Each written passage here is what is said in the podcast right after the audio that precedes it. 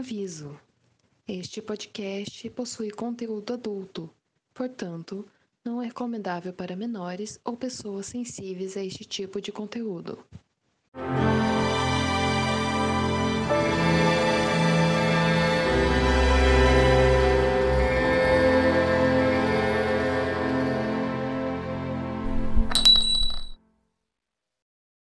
Bem-vindos ao Shine Dalton, um podcast para discutir episódio episódio da série de TV Dalton Abbey. E eu sou o Gabriel Martins e eu estou aqui com meu véu, minha aliança, todos os meus sonhos e esperanças, indo até o, o altar. Eu tenho certeza que tudo vai dar certo, gente. Eu confio. Ah, confia, Então- confia. Quem te manda casar com o velho? E estamos aqui também com ele, João Gentil. Pois é, eu não aprovo fofoca, gente, porque vulgaridade não é substituto para inteligência, tá? Uhul, ela tá Uhul. famosa hoje. Ai, amiga, essa discussão, velho, de cringe, não cringe, já tá testando o conceito de velho. Não tem Aqui no asilo a gente não tem paciência pra esses novinhos, não. Ah, daqui a pouco você vai estar reclamando do telefone. Fique, Ah. Deixa estar. Meu leque está protegendo minha cara da eletricidade, porque cadê onde estão as velas? Onde estão as velas? Eu não sei. Trouxemos o meme para o podcast. Uhum. Então, nossa missão na Terra foi cumprida. E estamos aqui também com ela, que já falou, Flávia. É, gente, para vocês verem, né? O karma. O karma da, tale- da talaricagem, ele demora, mas ele acontece. Olha, é, ainda bem que esse, episódio, esse, esse podcast é sem spoilers, porque eu já tinha uma resposta perfeita pra ti contando o que acontece em alguns episódios com Mary, mas tudo bem. Eu, eu só gosto, eu só gosto do fato que eu participei da talaricagem e tô aqui no karma. Então, pra mim, tá maravilhoso. Bom, mas vamos começar então a nossa discussão para não nos atrasarmos, né? Porque talvez teremos um casamento, né? Então temos que ir rápido agora. Talvez não tenha também, mas Tem sim, tem lagosta.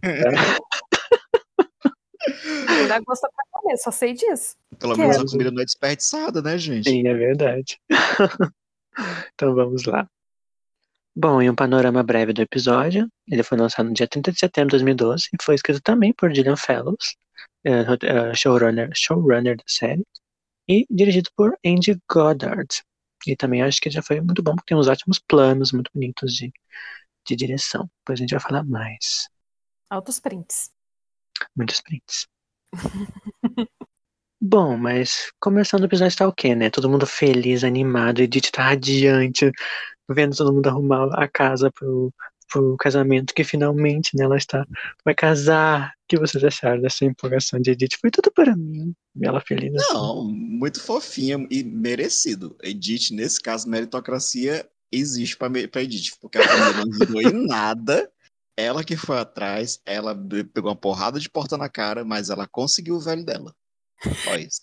O velho rico que banque a lancha dela. Poxa, Com certeza. Como não sentir orgulho de Edith, mostrando Sim. que Sugar Daddy sempre foi tendência. Ora, minha amiga, quem é Val Marchiori perto de Edith Crowley? Exatamente, não basta ser rica, você tem que conseguir a riqueza do Sugar Daddy. Parabéns, Edith. Parabéns, Edith.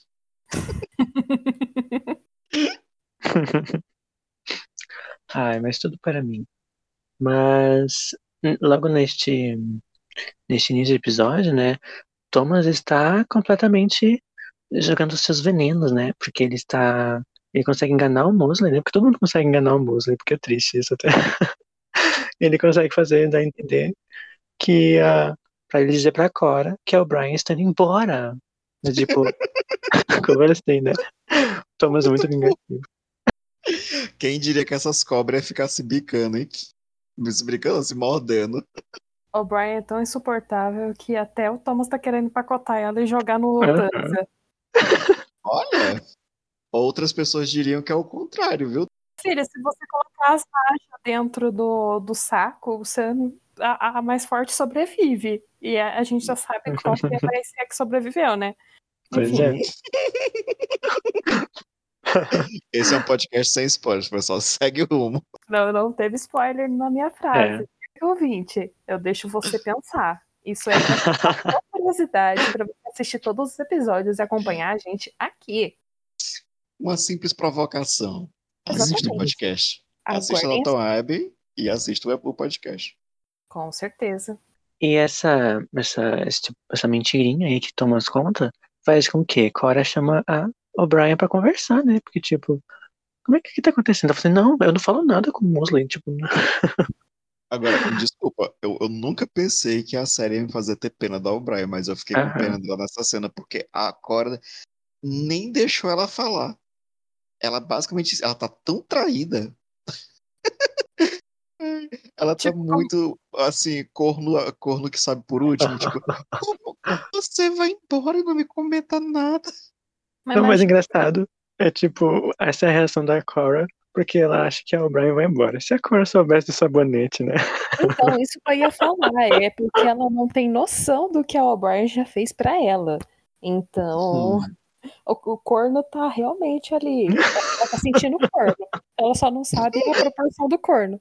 E eu acho muito, tipo, nesse episódio depois, né? A O'Brien fica tipo, ah, isso foi, com certeza, não foi um mal entendido. E não foi, ah, tipo, sem mal intenção, né? Mas pode deixar que diga para o Sr. Thomas que isso pode acontecer com ele também, nesses mal entendidos aí. Ele fica Não, nessa, eu amo. a cara dela, a cara dela no jantar, quando o Mosley. Não, não, é porque o, o Mosley pede, é, pergunta pro seu Carson se ele pode dar uma referência de uma conhecida dele, que eu acho que era aquela coleguinha com quem ele fundou a, a, a cozinha comunitária. Aí o Carson fala com a, pra Cora. A Cora dá uma. a Cora. Não, não, a Cora, dá mijada depois, perdão. Aí, no jantar dos, dos empregados, o Carson, totalmente mulher traída também, vira pra, pra o Brian tomando satisfação na frente de todo mundo. E ela, ela faz uma cara de surpresa.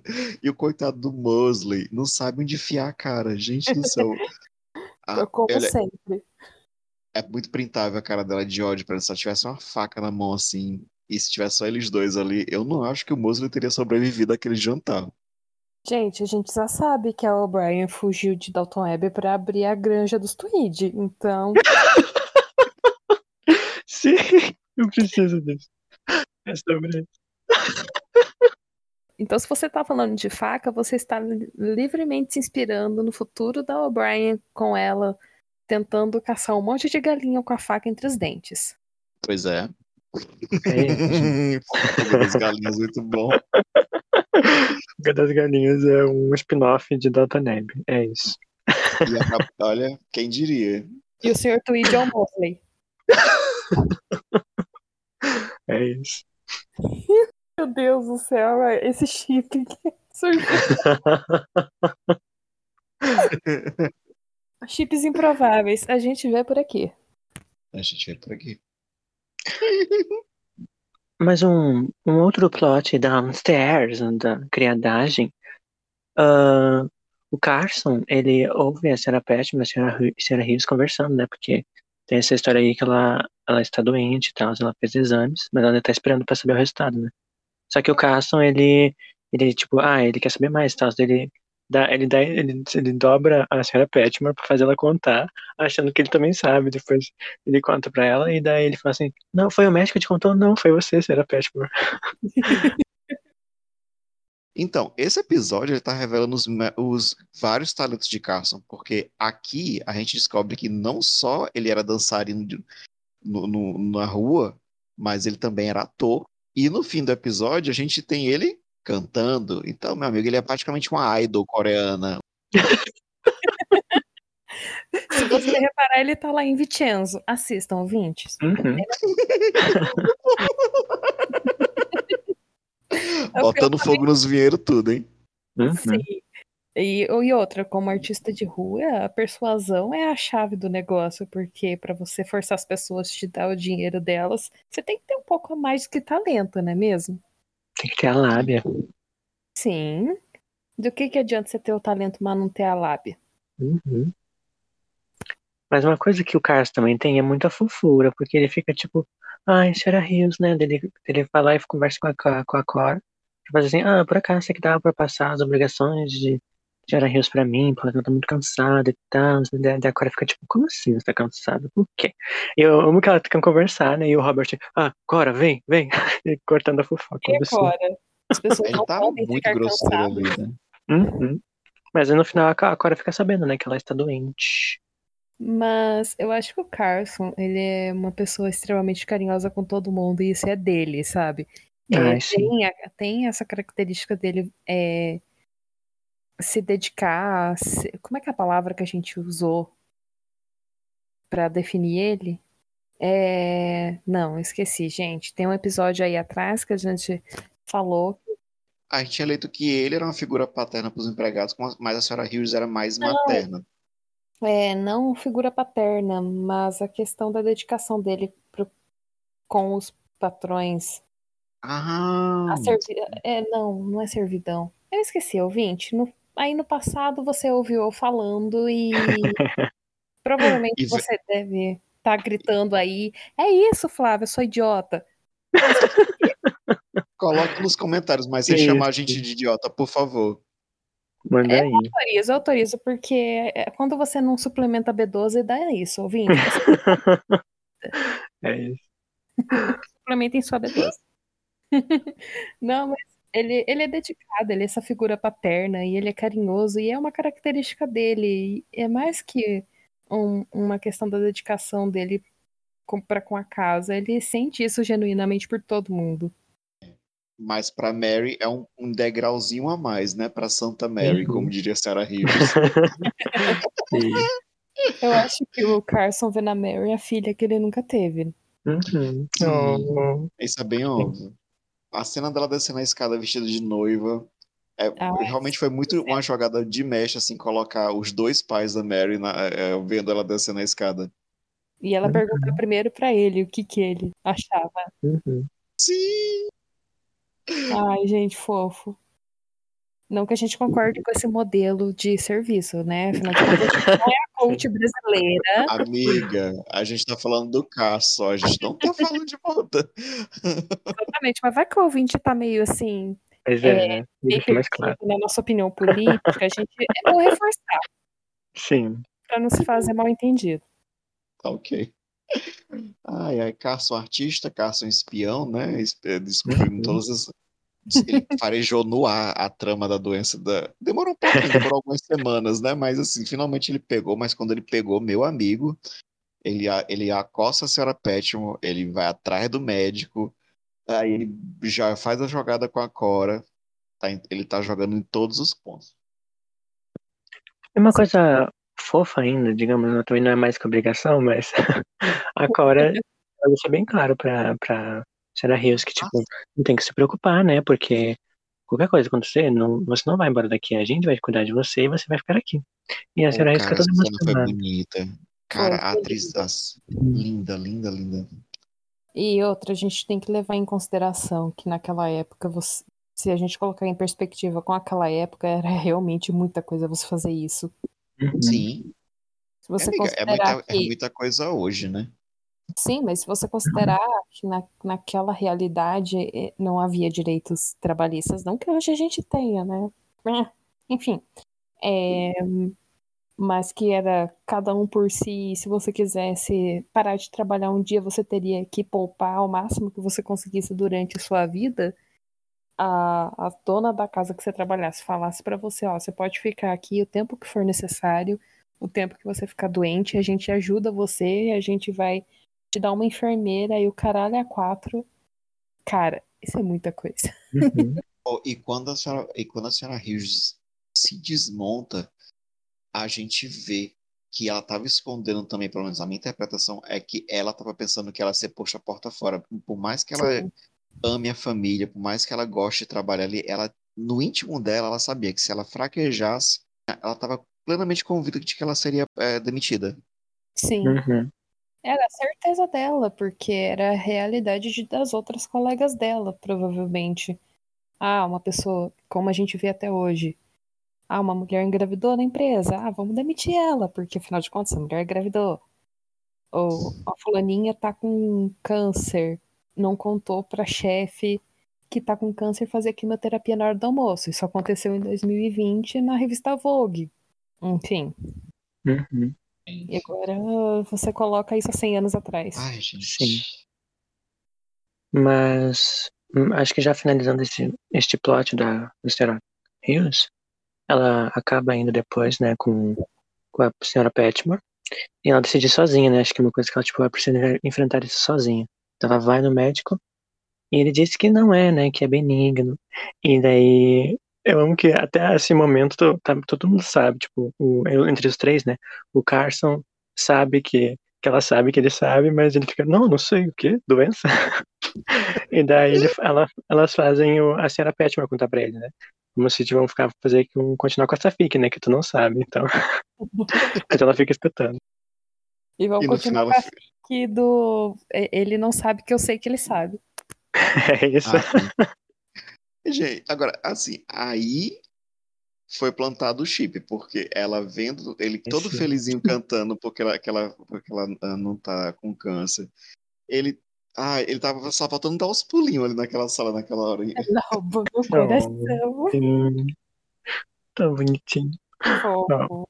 Amamos o Carson. ah, Como vocês podem Uhum. perceber. Então. Não é nenhuma novidade que a gente elogie ele a cada episódio. Claro que não. Sim, agora passamos para a parte dramalhão, né? Esse tramalhão aí, eu tenho coisas muito sérias a acrescentar.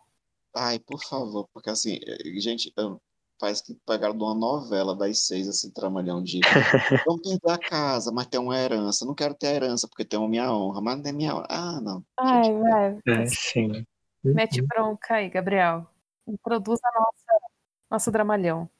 Então, né, o que acontece? O Matthew ainda está nessa de eu não posso aceitar essa herança. Porque o Matthew, né, como a gente já viu nos episódios pe- anteriores, em vez de ser o, o, o Julius que tem dois empregos, o Matthew tem duas heranças. E ele tá nessas, né? E ele não quer aceitar. E mais a, a, a Mary disse, não, você, eu vou ler a carta assim, né? Porque tem a carta que ele recebeu. E Quem, amigo? Explica direitinho de quem é a carta. Ah, é verdade, né? Temos a carta de, de, do pai da Lavínia, né, que deixou. E ah, supostamente essa carta meio que daria a resposta final, né, sobre o, o que, que ele pensava naquele momento e seria o que, que o Matthew ia decidir a partir daí, se ele ia ficar ou não. E ele decide que não vai ler, o que eu acho absurdo, porque se ele recebesse uma carta dessa, nunca que eu não ia, não ia ler, né? Eu acho absurdo. Como é que faz A gente é fofoqueiro, Gabriel. A gente, a- a- o critério para entrar nesse, nesse podcast é só um: Isso. fofoca e gostar de Dalton Web. Pronto. Exatamente. Tanto que a gente estava fofocando antes de começar a gravação, gente. Exatamente. você ver. É um bando de fifi. Uhum. Mas eu achei interessantíssimo. Inclusive, seria a minha frase do episódio, se o brainstorming aqui não fosse melhor, é que esse episódio é um teste de ansiedade.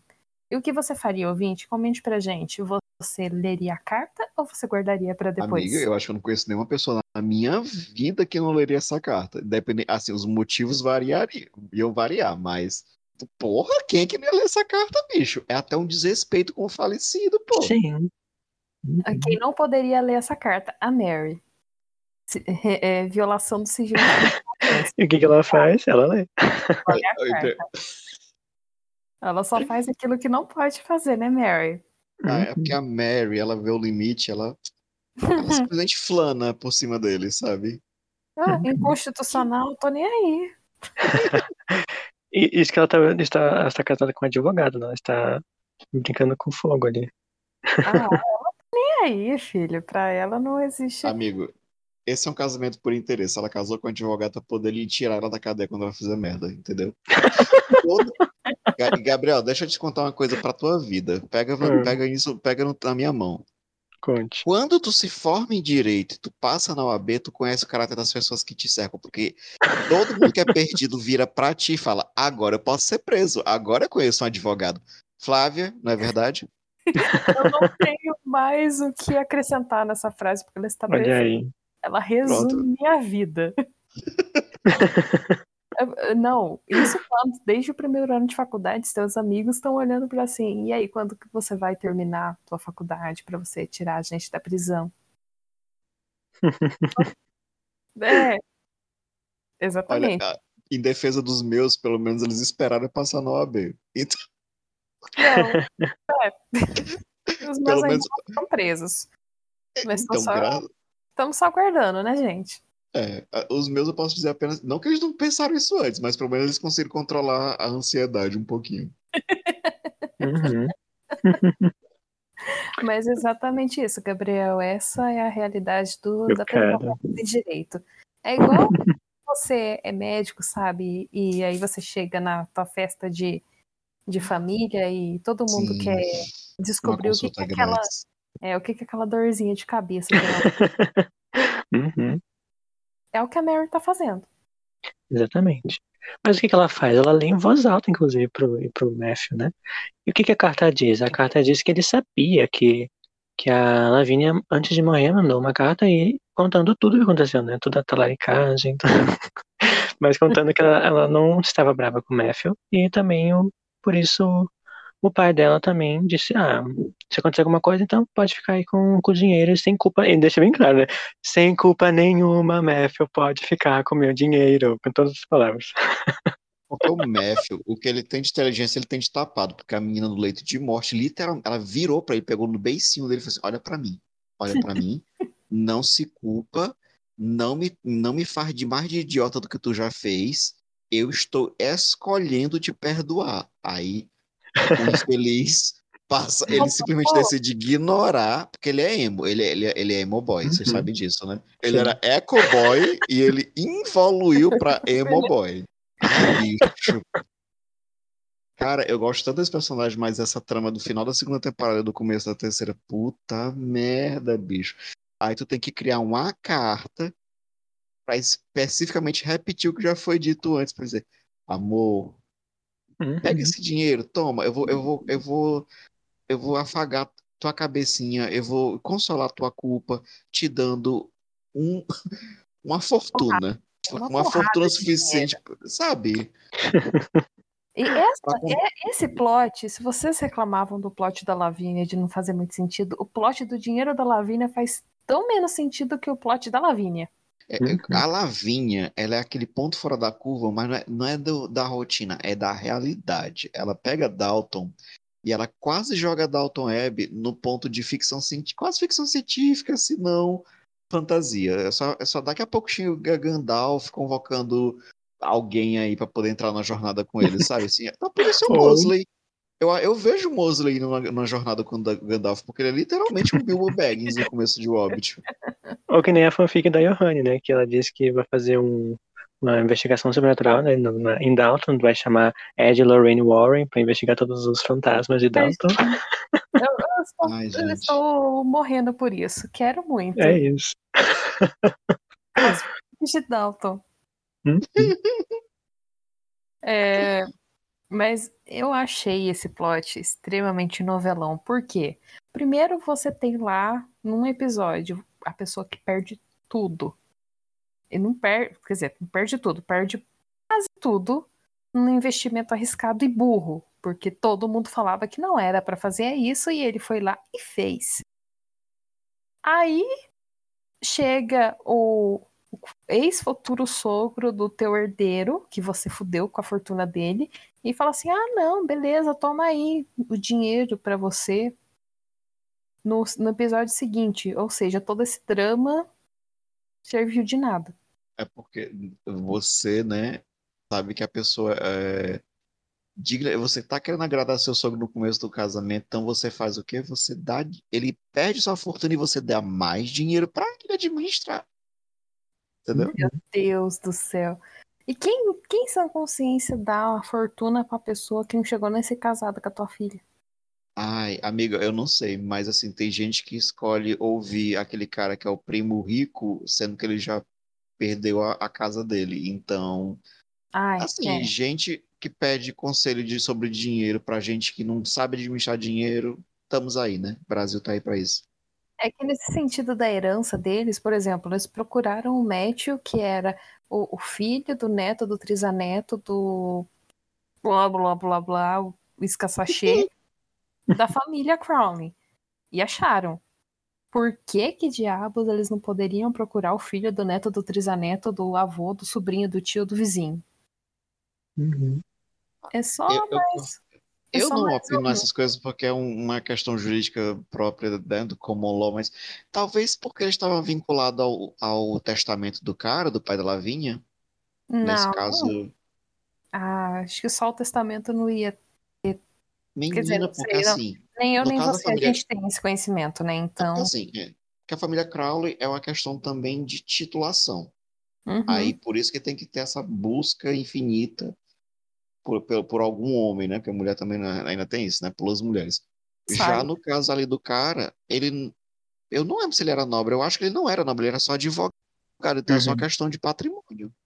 Sim.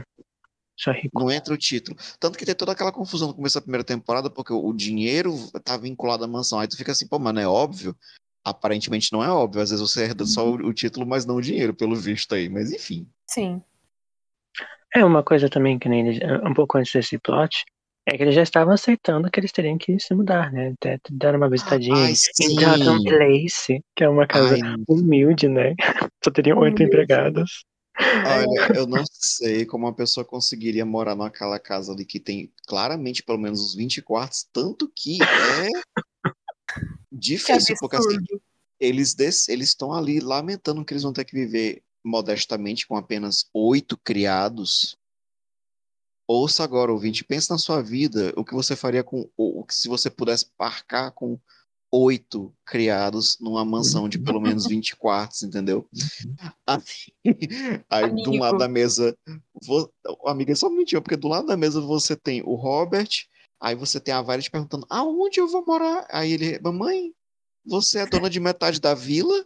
Ela, é, pelo visto eu vou ter que abrir um negócio, vou ter que me submeter a trabalho. Meu Deus. Mas Aí do lado, nós temos a pessoa que representa o ouvinte, o, o, espectador, nosso querido Branson, dizendo: gente, gente, olha essa casa que vocês estão reclamando, se lamentando. Ele tá pensando na kitnet que ele divide lá com a, com a Sibyl lá em Dublin. Sim. Mas como a gente bem pode ver, João, é, essa questão de você ter oito empregados, sei lá, né? Tem blogueira aí hoje em dia, 2021, que mudou para os Estados Unidos e acha que é impossível você achar uma empregada que aceite um salário de escrava lá nos Estados Unidos. É mais ou menos, é mais ou menos esse tipo. Que absurdo, né? Ai, que absurdo. Que absurdo você ter que valorizar o seu empregado. Que absurdo você ter que morar numa casa só com oito empregados. Ai, Ah. demais, demais, demais. É, é dá muita pena desse pessoal, sabe? Eu, todo dia eu acordo pensando, o que é, como essas pessoas vivem? Na verdade, eu acordo pensando como essas pessoas vivem com a própria consciência, mas não sei. A gente pode esticar um pouquinho e tentar e fingir que é piedade. É, então. Pois é, né? Mas vocês acham que a Mary contando, não, você lendo, lendo a carta toda pra ele, o Matthew ia parar com o drama? Não. Ele disse, não, mas isso pode ser forjado. Daí começa o plot de Mary investigando sobre Ah. a carta perdida de. Lavínia. Agora que eu tô falando, menino, tem muita investigação nesse plot, né? Porque É. Mary, ela tá sendo um espelho do pai dela, Carson, que o Robert só fez fazer, o Carson que criou, né, gente? Vamos lá. pai é quem cria. Aí, e ela, ela tá dando uma de espiã, gente. Olha aí que chique. Seria, seria o Carson, o Jerry das três espiãs de Matt. As três é assim, meu. A Mary é Que de- coisa é. linda. Gente, esse episódio tá muito fofiqueiro. Ai, tá muito bom isso, gente. Agora, eu acho que o único drama válido aí nessa confusão toda que não é mencionado, mas assim, não escapou a mim, entendeu? É que Isis não foi levada pra ver se aprovava a casa nova. Eu fico assim, abismado, como ninguém pensou em levar Isis pra poder batizar o local.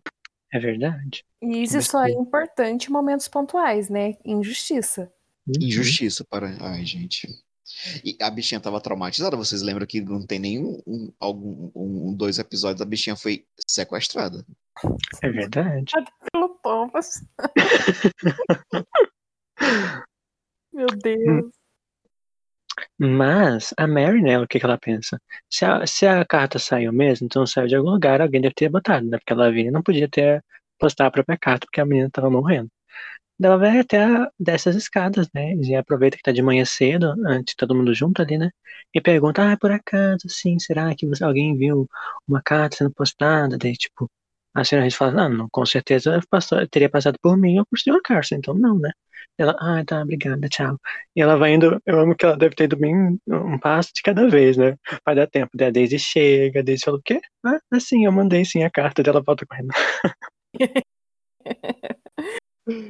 A Daisy sempre chega assim, mais perdida que todo mundo e falando óbvio.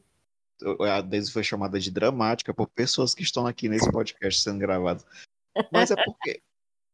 Gente, ela fica o dia todo na cozinha. Ela fica sabendo as coisas e o, por terceira mão. O dia, ela sempre é a última a saber das coisas. Então é por isso que ela fica com essa cara de perdido o tempo todo.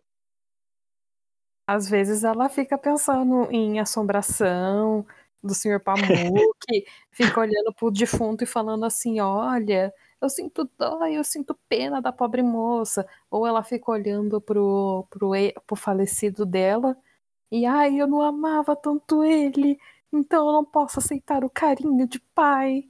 Assim, se isso não for drama, Eu não não tô vendo ninguém chamar o Matthew de dramático aqui. Desculpa te cortar, mas só te contar a realidade. Olha, mas gente, é dramático. Ah, obrigado pela reparação.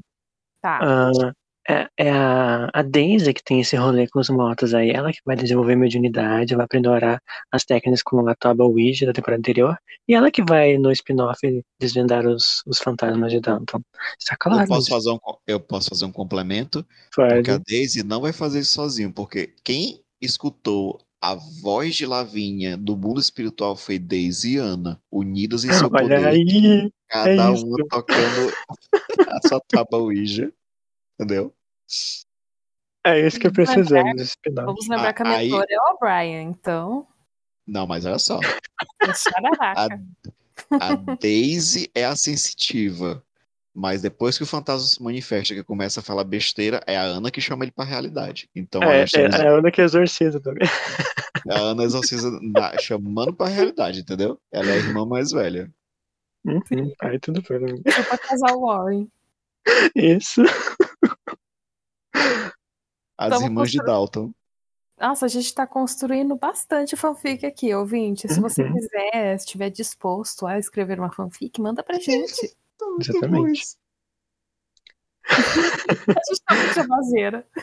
Mas então, a Mary fica mega feliz, né? E ela conta para o Matthew: Tu nem sabe, menino. A Daisy mandou, então tá tudo bem, você pode estar dinheiro. E o Matthew ainda tá com cara tipo: Ai, tá bom, então eu não tenho nenhum argumento mais pra negar esse dinheiro, eu vou ficar com o dinheiro.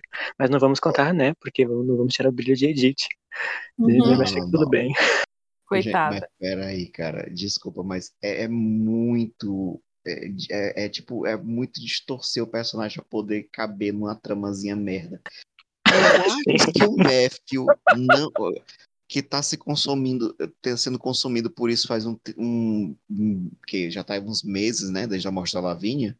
Uhum. Cara, como é que ele. Tu acha mesmo que ele não ia descer e confrontar a Daisy só pra ver se, se isso não era só uma armação da Mary? Porque momentos antes, ele tava acusando ela de forjar a carta, bicho. Uhum. Sim, Aí agora, agora a palavra dela serve. exatamente. Porque, inclusive, se fosse o caso, né, a Mary podia estar mentindo, ela podia falar com a Ana, a Ana com certeza ia ah, ajudar ela. A Ana dizia, não, sim, eu que botei a carta, né, é verdade, é isso, ia fazer, jurar testemunho na frente do Matthew, se fosse o caso, né. Não só, então a gente chegou à conclusão de que ter- talvez seria um plot bom, mas os roteiristas não souberam aproveitar esse plot e não desenvolveram ele adequ- adequadamente, que seria um ponto de conflito maravilhoso no futuro. Com certeza. É, e mais ou menos igual o que aconteceu com a morte do Pamuk, né? Porque é, a Daisy ficou quieta, mas uma hora a Daisy estourou. Isso ia acontecer da mesma forma. Porra, é verdade. Puta merda. Perderam, claro, perderam. Ah, Fê, não tô acreditando nisso. E também pra encerrar esse plot, né? ah, o Matthew acaba depois no final contando para o Robert, né? Não precisamos sair daqui, né? Vamos poder ficar com Dalton. E aí, mas, mas ah, teremos que ser sócios, né? E, tipo, ah, claramente, porque tipo, o Matthew tá pensando, esse, esse, esse cara aí não, tá sabendo lidar com o dinheiro, né? Precisamos- Não, pera. Não, primeiro aí, vamos lá. Ele oferece o dinheiro sem restrições, porque ele quer puxar o saco do sogro. É o sogro que fala, não, nós vamos ser sócios. Não foi o Matthew que Ah, é desconfiado. verdade. Ô, Gabriel. Ele tá querendo puxar o saco do sogro, Gabriel. Ele não tá ali. Não, é que o Gabriel tá tão fixado na, no próximo plot que ele tá esquecendo das É coisas. A gente- verdade, A gente. gente tem que dar um, descontinho pro Gabriel, porque afinal de contas, episódio especial, ele tá rosteando. Sim, é verdade. Mas é isso, gente. Ele oferece, então, o dinheiro para, para o, o, o O sogro. Robert. E Robert. o Robert oferece para ele, então vamos ser sócios, né, nessa, nessa empreitada muito louca de manter Dalton com a gente. Pois é, né? Eu acho que ali, cara, o Robert, ele arregou. Ele, ele pegou a bicicleta e botou rodinha de novo. Ele, tipo assim, eu já fiz uma merda, eu vou botar aqui um advogado do meu lado, porque se eu fizer outra merda, eu tenho uma pessoa para me consultar, entendeu? É, porque afinal de contas, ele não ia ter uma outra herança de uma outra pessoa pra salvar a Dalton de novo. Então Né? não Bom, é. Conhecendo o Matthew, como ele é sortudo, não me duvidaria que ele chegasse uma terceira herança para ele. né? Acharam duas heranças. O dono de duas heranças. Não, o Matthew, ele ia tropeçar no jardim e encontrar petróleo. Vocês estão por fora. Olha, considerando que a Inglaterra foi extremamente explorada em seus recursos minerais ao longo dos séculos, eu duvido, assim, eu não duvido que ele acharia uma mina de carvão ali enterradinha em Dalton. Eles iam fazer mais dinheiro ainda. É, a, a casa de já, tá, já tem tijolo ia ficar toda escura, né? Por causa da fumaça, mas Uhum. quem, quem se importa? Quem se É. importa? Carlson ia, ia ter um piripaque com tanta eh, poeira nos móveis, né? Mas Não ia ter lustra, não, ter, não ia ter negócio pra lustrar prata o suficiente. vai Acho tirar a que- fuligem. É. Vocês acharam Ai, absurdo o hospital de campanha? Imagina uma mina. O surto vem. O surto vem. Uhum. Mas sim, a gente não tá aqui. Pra... A gente já passou tudo o que não interessa pra chegar no evento principal. Gabriel, E esse é é o teu momento do teu primeiro episódio. a- Ai, cara, eu tô É muito isso. emocionado por ti. Eu tô praticamente Ai, te levando sim. no altar, cara. Sim, mas não me abandona lá, Ju. Mas então, gente, o que acontece, né? O grande momento de Edith chegou e ela está deslumbrante no seu vestido e Sim. todo mundo está feliz. Até Mary está feliz por ela, assim, tipo, dá pra ver que genuinamente ela está, tipo, ai, pelo menos vai dar certo, né, pra, pra Edith. Tá todo mundo feliz por ela, ela- e ela está muito feliz com isso também. Mas, bicho, vamos só comentar como a família da, da- é escrota, porque, cara, essa menina não teve ajuda nenhuma pra conseguir marido. Ela foi lá guerreirinha e cavou o casamento dela. Mas, bicho, até no, di- no dia anterior do casamento, no jantar, o Robert chega pra poder botar sal na ferida. Aí a Violet não perde a oportunidade de poder ficar chamando o cara de velho. Porra, a Violet não é exatamente novinha, né? Vamos combinar. E também, até esse momento do casamento, eles não sabem que o Matthew ganhou a herança, então, que ele, pelo que ele ganhou, não que eles sabem que ele ganhou, eles não sabem que ele vai aceitar. Então, ninguém ali tá em posição de ficar recusando o dote pra essa moça. Entendeu? Exatamente. Ah, eu, gente, o povo é muito escroto com ela, cara. Não, e quando ele não era, ele não tinha problema, né, na, na mão, quando ele ainda não era uma pessoa com deficiência, ele até que servia pra ela, mas depois disso, Então, não é? Parece que passou a guerra e o cara teve o, o, o braço. é, ele, o que, o que que houve no braço? Ele pegou um tiro, não foi? né, foi um tiro que é, foi um acertou e acertou, de- acho que acertou um nervo dele, artic- articulação, Ah, pois é. que Aí, perdeu a do, aí do nada o povo lembrou que ele tem uma idade maior do que a da, da Edith, né? E além de, Nada. de serem, apelarem para para essa questão da idade extremamente capacitistas, né? Sim. Uhum. Falar, e ela vai ser é, babado de um senhor idoso. Tá, gente, mas dois Ela anos quer, antes né? ele servia. É, Uhum. Sim. E ela que ela vai ser a dona da casa dela, com uma pessoa que respeita ela. A gente tava conversando sobre isso no- nos episódios anteriores. Pô, só o fato de ter uma pessoa que escuta ela e valoriza por quem ela é, já é um avanço muito grande comparado com, com Dalton, com a vida em Uhum. Dalton pra ela. O sim. povo, j- sabe, o povo já olha pra ela como um caso perdido. Eu até tenho minhas dúvidas se quando ela era uma debutante, houve de fato algum esforço a poder tentar e conseguir pretendentes para ela, porque muito tempo depois a Mary já estava com idade, o povo ainda estava insistindo para cá fazer o casamento dela e nada da Edith. Parece que pularam da Mary direto para Sibyl. Estava perguntando isso, eu estava perguntando isso mesmo, o como Ah, que o sim, fato sim. delas serem é, filhas da, né, do, do cara bambambam bam, bam da região não tinha até então arrumado bom- bons casamentos e não me parece coerente na minha cabeça. Só se fosse a, a puro falta de interesse deles casarem a Edith, porque ela não era a rainha da beleza igual a, a Uhum. Mary ou a Sibyl. Ou Sim. também, por exemplo, tem aquele episódio que elas estão comentando, o Robert e a Cora estão comentando, tipo, ah, falam da Sim, falam da Mary, tipo assim, nossa, e a Edith, né? A gente nem lembra dela. Acho que é meio isso, porque, tipo, a, a Sibyl não deu tempo deles pensar nisso, porque ela era muito jovem e já entrou no mundo do comunismo e, e foi, foi, foi nessa aí. E a Edith e a, e a Mary tava nessa, nessa vibe aí de sempre, de rejeitar todo mundo. E a Edith, eles nunca pensam nela. Talvez por meio isso. é. A Mary tava na vibe da arrogância de só ficar descartando porque todo mundo era inferior a ela e a Edith tava colhendo o resto. Inclusive, inclusive, o Sir Anthony era um pretendente potencial para a própria Mary, por Sim. eles. Uhum. Mas daí a gente percebe o capacitismo. Ai, ai. Mas sim, né? Edith tá feliz, Edith Tá vai muito casar. Vestido maravilhoso. E ai, ela vai feliz e, e toca a música feliz no fundo. Ela entra na igreja, e ela vai até o altar bem feliz e, e radiante. E o, o, o, o padre começa a cerimônia. Ainda, ela já tá descartava até esse detalhe, né? Que ela gostou porque era o padre que batizou ela quando ela era criança. Então é tudo perfeito. Sim. E o Sr. Anthony diz: Não, não, não posso, eu vou ter que ir embora. O? Daí ela fica: O quê? Não estou entendendo. E Senhora, o, vai- e o Robert: Não, você não pode ir. Peraí, peraí, mas vocês notaram que ele, pelo, é, a construção da cena foi. Ele tá com o, a câmera, ele tá bem aqui, bem próximo da câmera, mas Hum. atrás dele tá a Violet e o padre fazendo piada com a idade dele. E pelo Sim. fato dele já ter tido um casamento anterior. Uhum.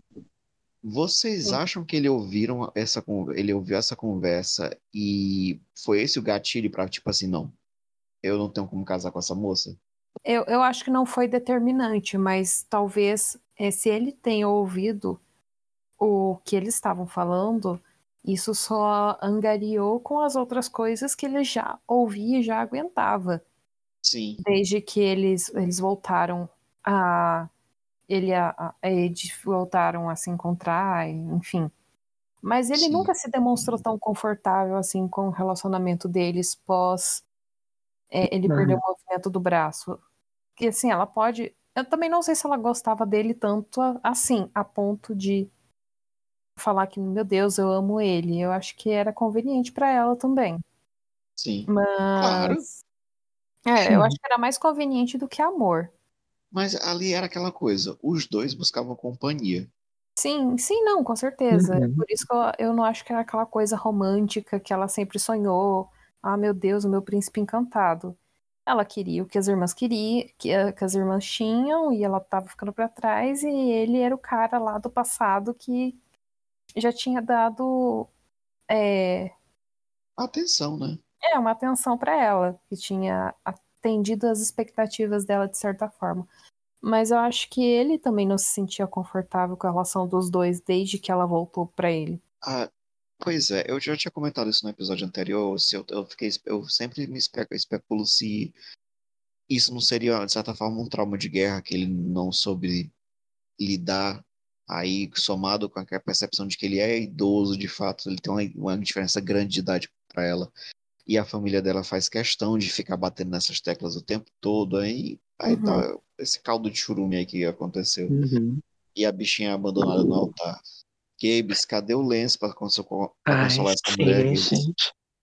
É muito tão bonito triste. jogado no chão, no lixo. Ai, mas, mas essa cena é linda demais, porque ela sai correndo, vai pelas escadas, ela vai desmanchando a própria roupa, o véu ela joga pela escadaria, ele cai bem devagar, ela joga a tiara no chão e cai na cama completamente desolada. É, foi nesse momento que Edith ganhou meu coração e a partir desse momento que eu comecei a passar pano pra ela em todos os momentos passados ou futuros dela. É isso. Com certeza. Porque até então era difícil você passar pano pra ela, Sim. né, Gabriel? A, a segunda temporada foi difícil. A segunda temporada foi difícil, viu? Mas até eu que sou que comecei como Team Idif, agora tô no, no- Depende do episódio. Depende da nossa nosso humor com ela, depende do que ela fez no dia. Ai, sim. Porque na segunda temporada botaram uma cena bem escrota pra ela, bicho. Uhum. Carson passando mal e ela falando assim: ai, meu vestido. Que eu, assim, a- essa cena mesmo, eu achei estranho ela ter falado isso, porque a Edith não era o tipo de gente que ligava pro vestido. Hum, então, não é? É, sei lá, estranho, estranho. Eu acho que seria. Eles só não teriam, não tiveram coragem de colocar isso pra Mary.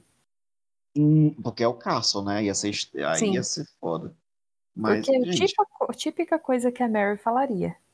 Sim, se fosse qualquer outra pessoa. Mas vocês notaram como eles deram importância para a questão da comida? Porque todo, é, é, teve a questão da comida no jantar, que a, a Edith estava trancada no quarto sem comer, ok.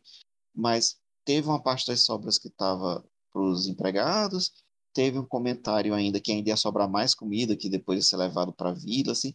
Dia essa, essa conversa toda, assim, parece que estava disputando a É. atenção do que estava sendo discutido com, com a própria Edith, sabe? Mas sabe o que eu acho, João? Uhum. É, talvez seja só uma percepção minha e não tenha nada a ver com a construção da série em si, mas a gente vem naquela guinada pós-guerra, de uma época Ah. pós, pós é, é, racionamento. Sim. Num período Uhum. que a senhora Petmore não tinha um nada para fazer um bolo de casamento quando eles estavam tentando casar a Lavigne com o Matthew pela primeira vez, né? Sim, Uhum. sim. Pra virar num casamento que ia sobrar lagosta, aspargo, trufa e tudo. Menina, Uhum. faz todo sentido isso. Até porque, por exemplo, o sobrinho da senhora da senhora O'Brien, que é o, o altão que eu esqueci o nome, Uhum. Ele cresceu, a infância dele, começo da juventude, foi durante a guerra. Sim, E, e Uhum. ele não. Tipo, na, na hora do jantar, o, o Thomas até fica é, é, o- me- tentando humilhá-lo, porque ele não conhecia o que estava ali na mesa, ele estava acostumado a comer comida mais é, Mas chucra mesmo Mais ele simples, tendo né? trabalhado em, res- em um restaurante de em um hotel. restaurante. Isso, com certeza.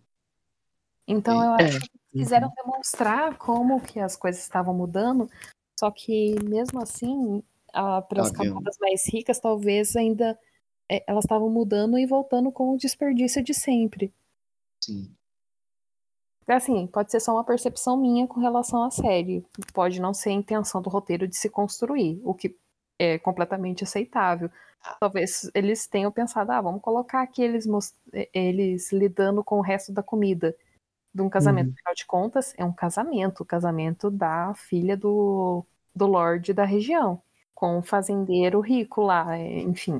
É, mas assim, vo- você vê que nunca, nunca foi dado tanta ênfase a, como nesse episódio, não só a montagem da casa, que isso já aconteceu no passado, a montagem para o casamento da Mary, para o Natal, é, até para o casamento do, da Lavínia, né, com, com o F e tudo mais. Mas nesse, você tem a montagem, da, da, da- a preparação da mansão para receber o casamento, e mas você tem uma ênfase muito maior para desfazer. Você vê os empregados Uhum. é, tirando, é, colocando os tapetes, a Eu- retirada das flores, do Eu bolo. E Desculpa, Gabriel. Pode, pode ir. Eu acho que isso também compõe a construção do luto da Edith. Por quê? Quando você montou o casamento da Lavinha com o Matthew, o luto, o luto se redirecionou pro luto fático. Eles não não tinha nem clima do você mostrar o que, que ia fazer com a comida do casamento que não aconteceu. Afinal de contas, a moça tinha morrido. É, o casamento da Mary, obviamente, aconteceu, foi tudo lindo, maravilhoso. Era aquilo que eles queriam, mas o, o casamento da Edith tem essa questão do. E aí, o que aconteceu depois? É, uma nota hum. amarga, né? Até prepara é. depois pra cena. Oh, desculpa, Gabriel, perdão. É, e, por exemplo, até a cena mesmo, visualmente, dá pra ver isso, porque no início do episódio, os criados estão desenrolando o tapete no chão e alguém passa por cima levando as flores. E no final eles estão desfazendo isso, enrolando de volta o tapete e alguém está trazendo o bolo de volta para dentro. Então é bem é. isso de. é bem gráfico também. É, sim, sim é, é bem significativo da perda, sabe? Tipo, putz, grilo. É, aconteceu isso, que merda. Tu falou, a, tua, a tua comparação com o luto da perda da Lavinha é muito apropriada, porque todas as cenas as pessoas estão lamentando o que aconteceu e, te, e, se perguntando como agora vão lidar com a, com a Edith, né? Uhum. Uhum. Sim. E, e outra, gerava essa expectativa da Edith casar, porque ela era a solteirona dos Crowley. Uhum.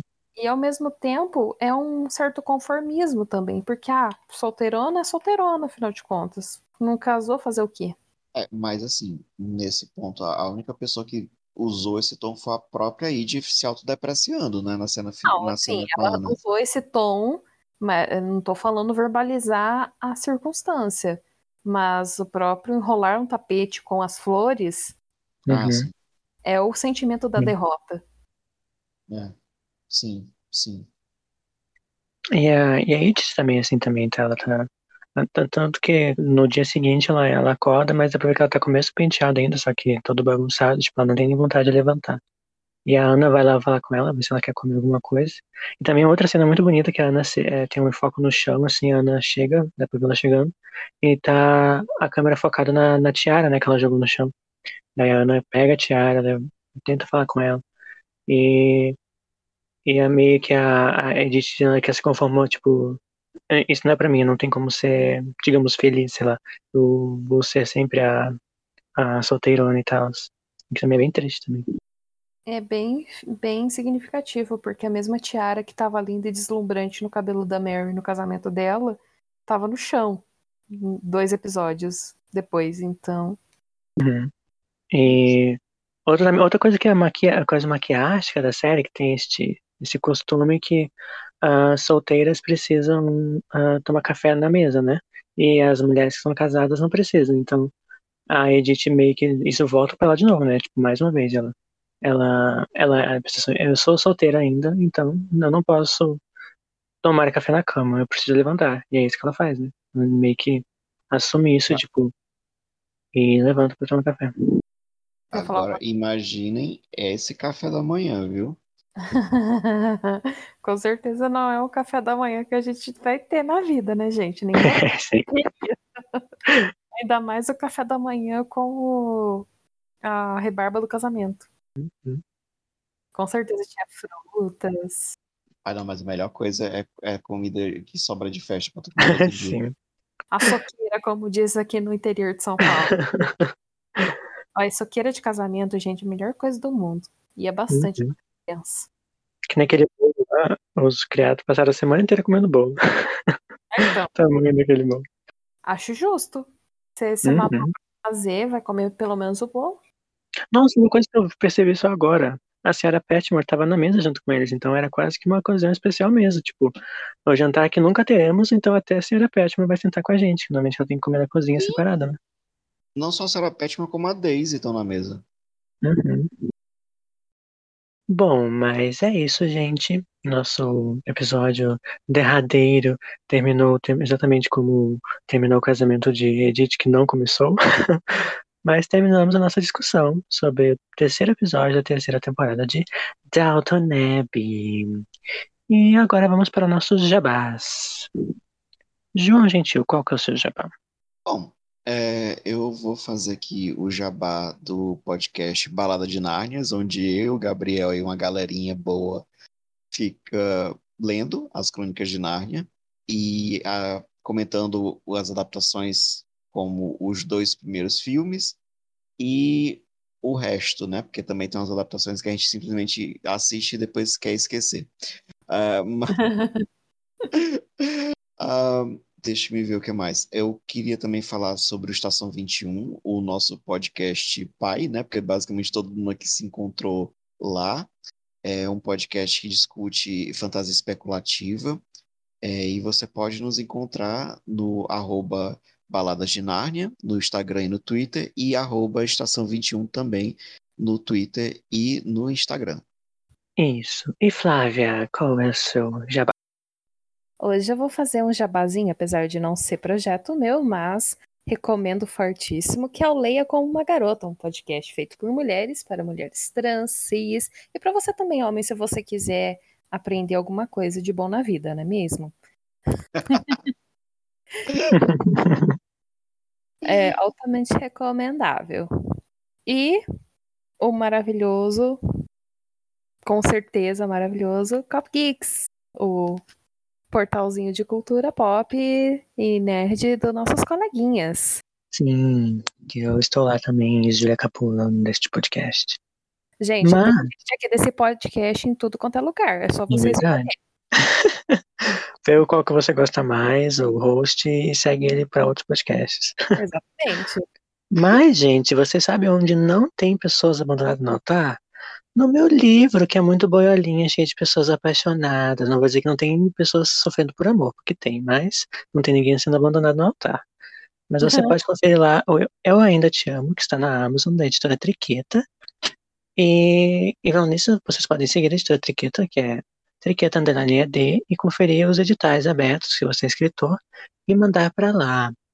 E também o outro podcast que eu faço é o do Say Snicket, que é basicamente a mesma premissa do Balada de Nárnia. A gente conversa lá sobre uh, Desventuras em Série, uh, livro a livro e, e, série a série e também o filme. E você pode colar, no, no, no colar lá no, no arroba dossiê Snicket.